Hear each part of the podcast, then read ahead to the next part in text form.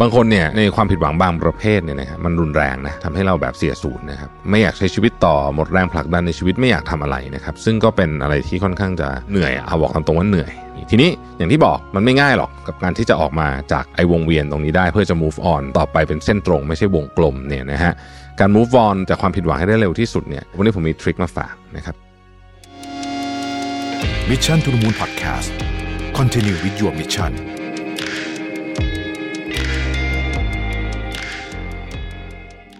ค้นหาและตั้งค่าความสมดุลในแบบของคุณเอง ด้วย Mission to the Moon Balance Planner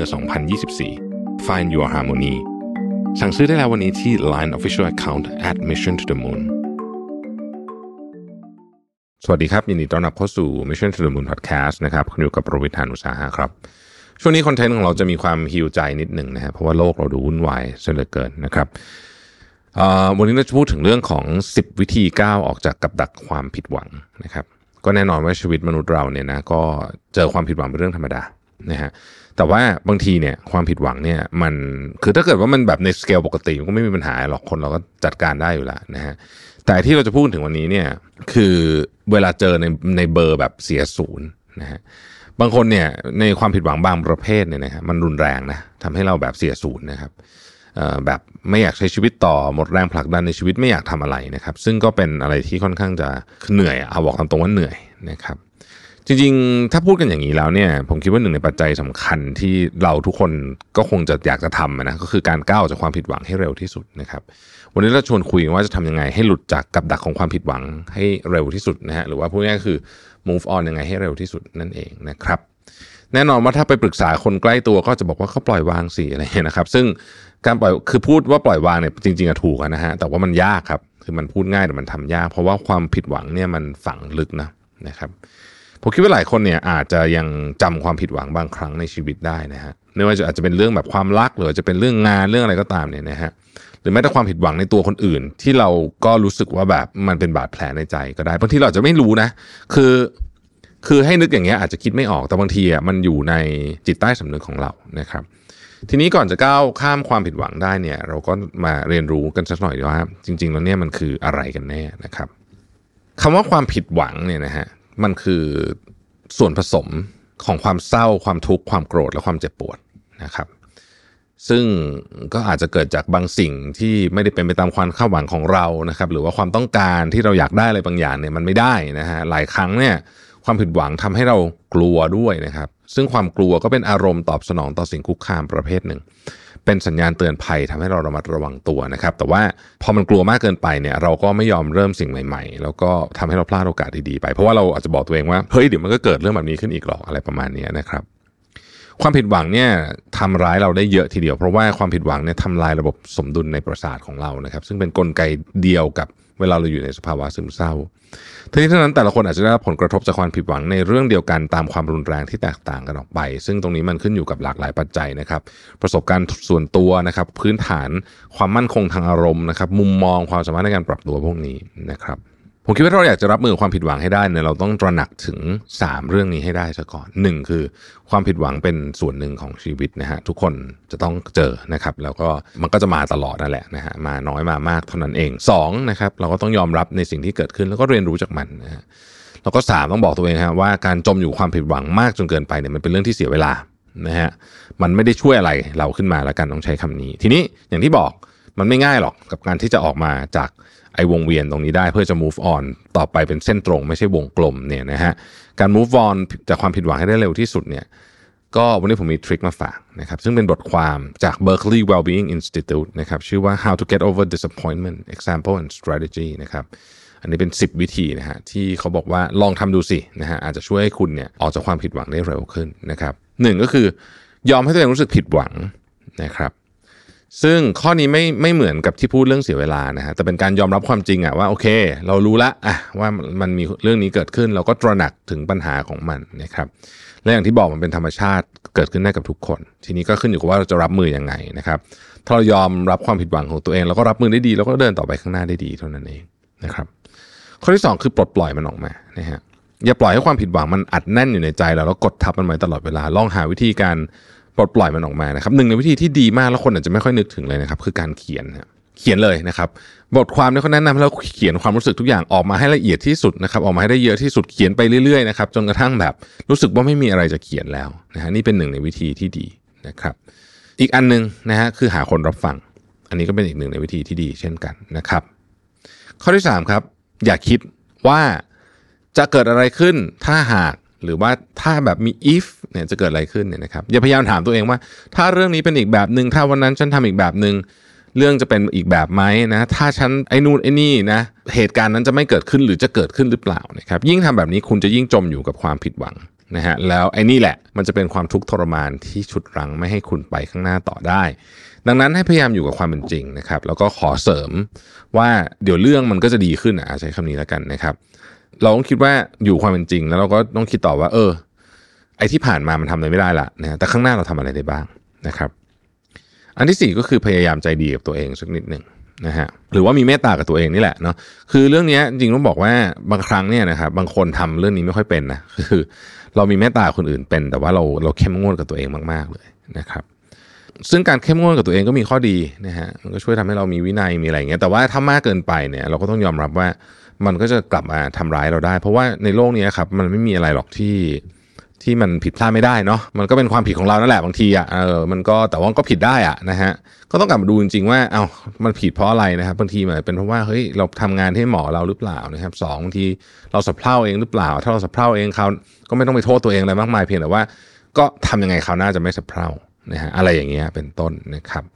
บนโลกเนี้ยมันมีอีก กลุ่มหนึ่งที่สำคัญมากคือไอ้ของที่เราควบคุมไม่ได้นะครับ เวลาเกิดความผิดหวังผิดพลาดจากเรื่องที่มันควบคุมไม่ได้อะก็อย่าไปซีเรียสกับมันมาก เพราะว่า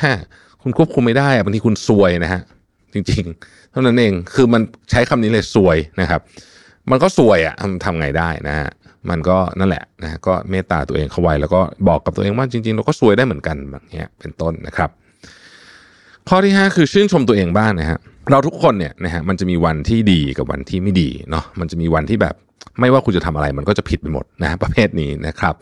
ก็ขอให้คุณชื่นชมตัวเองบ้างแล้วกันว่าเออ มันก็มีวันที่ไม่ได้เป็นแบบนี้เหมือนกันนะฮะจริงๆเรื่องนี้สำคัญเหมือนกันเพราะว่าเวลาเราทำอะไรผิดเนี่ยเราคิดมันวนอยู่ไปเรื่อยๆเนี่ยนะครับหนึ่ง bad day นะวันวันที่ไม่ดีหนึ่งวันเนี่ยมันจะกลายเป็นวันที่ไม่ดีหนึ่งสัปดาห์นะฮะ bad week แล้วก็กลายเป็น bad month แล้วกลายเป็น bad year ได้เลยนะ ถ้าเราไม่หยุดวงจรนี้ ซึ่งวงจรนี้เกิดขึ้นในหัวเราเยอะนะฮะ เหตุการณ์ข้างนอกส่วนหนึ่ง แต่เราเอามันกลับมา replay เหมือนแบบเทปสมัยก่อนนะเปิดซ้ำแล้วซ้ำอีกเนี่ยเยอะมากนะครับข้อที่หกคือปรับทัศนคติฮะเราชอบคิดถึงเรื่องเราวที่ผ่านมานะฮะถึงแม้ว่าเราจะรู้ว่ามันทำอะไรไม่ได้ก็ตาม แต่เราก็จะหงุดหงิดอะนะไม่หงุดหงิดก็พะวงนะครับ ผมว่าหลายคนเวลาออกจากห้องสอบน่าจะมีฟิลแบบเนี้ย ทันทีที่ออกจากห้องสอบปั๊บวางปากกาปุ๊บนะครับส่งข้อสอบให้ครูปั๊บนะฮะแล้วก็คิดออกทันทีว่า เฮ้ย ข้อนี้มันต้องแบบนี้นี่หว่านะฮะคนเราเป็นอย่างนี้เยอะมากห้องสอบของชีวิตจริงก็มีเหมือนกันนะครับ ก็คือนี่แหละการทำงานหรือไม่ได้กระทั่งความรักอะไรแบบนี้นะครับ คิดแล้วมันจะเจ็บใจว่าทำไมตอนนั้นคิดไม่ออกตอนนั้นนี่คือเมื่อเมื่อ 20 นาทีที่แล้ว แต่เรื่องมันชีวิตเป็นอย่างนี้จริง ๆ นะครับ ถ้าเราเลิกคิดไม่ได้เนี่ยให้ลองถามตัวเองครับว่าเราจะรู้สึกยังไงในวันนี้พรุ่งนี้สัปดาห์หน้าหรือเดือนหน้า อันนี้เป็นวิธีหนึ่งที่ส่งพลังมากนะว่า เรื่องเนี้ยกับฉันเนี่ยอีกปีหนึ่งหน้าเนี้ยมันจะส่งผลกระทบอะไรไหมส่วนใหญ่นะ เรื่องส่วนใหญ่ที่เกิดขึ้นนะ เราจะรู้สึกว่า อืมไม่เป็นไรเลย เพราะว่าผ่านไปหนึ่งปีเนี่ยโลกก็ไม่ได้แตกซะหน่อยที่เกิดขึ้นเรื่องนี้ขึ้นนะครับ เราก็จะสามารถอยู่ต่อไปได้ ข้อที่เจ็ดครับลองมองหาข้อดีในเรื่องที่เลวร้ายนะครับในสถานการณ์ที่เลวร้ายเนี่ยนะฮะ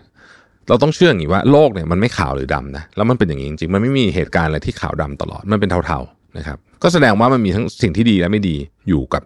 ตรงนั้นนะเสมอนะครับ ถ้าคุณรู้สึกไม่โอเคกับสิ่งที่เจออยู่ลองวิเคราะห์สถานการณ์ดูว่าเอ๊ะจริงๆไอ้ที่เราเจออยู่เนี่ยมันแย่จริงคือมันมันสีแบบไปทางสีดำขนาดที่เราคิดจริงๆแล้วเปล่าหรือ จริง ๆ แล้วเนี่ยมันเป็นสัญญาณหรือเป็นโอกาสให้เราทำอะไรบางอย่างนะครับ ถ้าเรารู้สึกว่า เอ้ย อันเนี้ยมันคือสมมตินะ มันคือโอกาสที่ทำให้เราเติบโต ปรับตัวให้เราแข็งแกร่งขึ้นนะครับ ชีวิตเราต้องเจออะไรอีกเยอะ ถ้าเรามองภาพแบบนั้นได้เนี่ยค้นหาข้อดีในเรื่องที่เลวร้ายได้เนี่ยนะฮะอนาคตข้างหน้าเราก็จะมีภูมิต้านทานของความผิดหวังมากขึ้นนะครับ ชีวิตเนี่ยมันไม่ได้เลวร้ายไปซะทั้งหมดนะฮะแต่มันเป็นจังหวะเท่านั้นเองเดี๋ยวมันก็จะผ่านไปนะครับ ข้อที่8เนี่ยสำคัญมากต้องมองไปข้างหน้าคำพูดที่บอกว่าฟ้าหลังฝนย่อมสวยงามเสมอเนี่ยเป็นเรื่องที่จริงนะ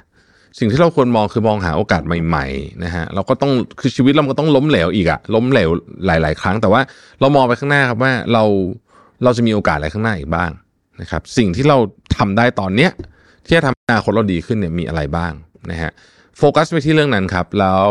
มนุษย์เราเนี่ยนะฮะสมองคนเราพอเราโฟกัสเรื่องอะไรเนี่ย เราจะเห็นภาพนั้นใหญ่ขึ้น เราโฟกัสไปข้างหน้าเราก็จะเห็นข้างหน้าใหญ่ขึ้นไอ้เรื่องที่ผ่านมาข้างหลังมันก็จะเล็กลงนะครับ ข้อที่ 9 คือลอง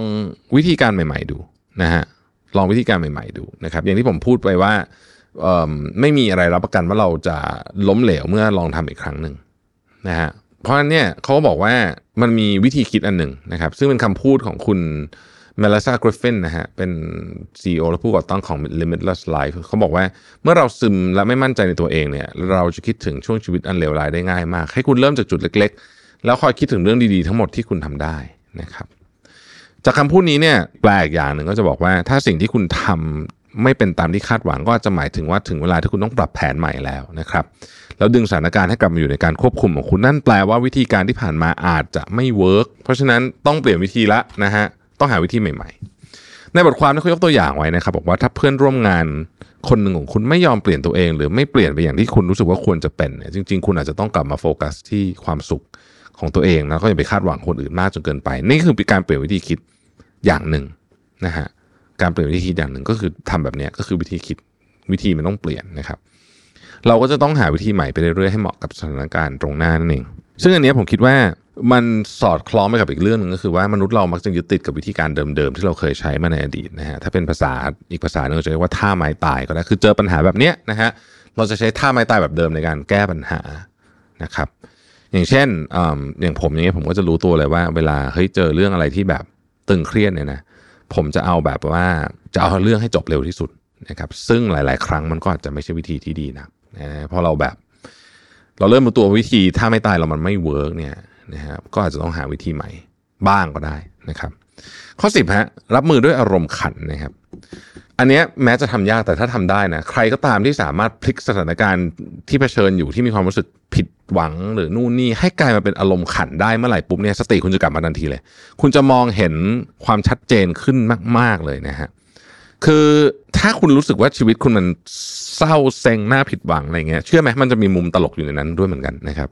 พอคุณคิดแล้วยิ้มได้เมื่อไหร่เนี่ยนะฮะจากสถานการณ์นั้นนะซึ่งมันไม่ง่ายนะ แต่บางทีมันมีนะฮะ มันอาจจะเป็นการคุยกับเพื่อนคุณก็แล้วเพื่อนคุณพูดอะไรแบบตลกตลกขึ้นมาเกี่ยวกับสถานการณ์ที่คุณเจออยู่เนี่ยนะฮะ สติคุณจะกลับมาเลยเยอะมากเลยทีเดียวนะครับเขาบอกว่าวิธีนี้ก็เป็นวิธีที่ดี เช่นเดียวกันนะฮะ นี่คือไอเดียนะครับจาก 10 วิธีการ move on นะฮะ ซึ่งก็ผมคิดว่าน่าสนใจดีใครอยากเข้าไปอ่านเวอร์ชันเต็มนะฮะอยู่ใน Berkeley Wellbeing นะครับลองเข้าไป search ดูนะครับชีวิตสั้นฮะขอให้เรามีความสุขมากๆนะครับ ขอบคุณที่ติดตาม Mission to the Moon นะฮะแล้วเราพบกันใหม่พรุ่งนี้ สวัสดีครับ Mission to the Moon Podcast Continue with your mission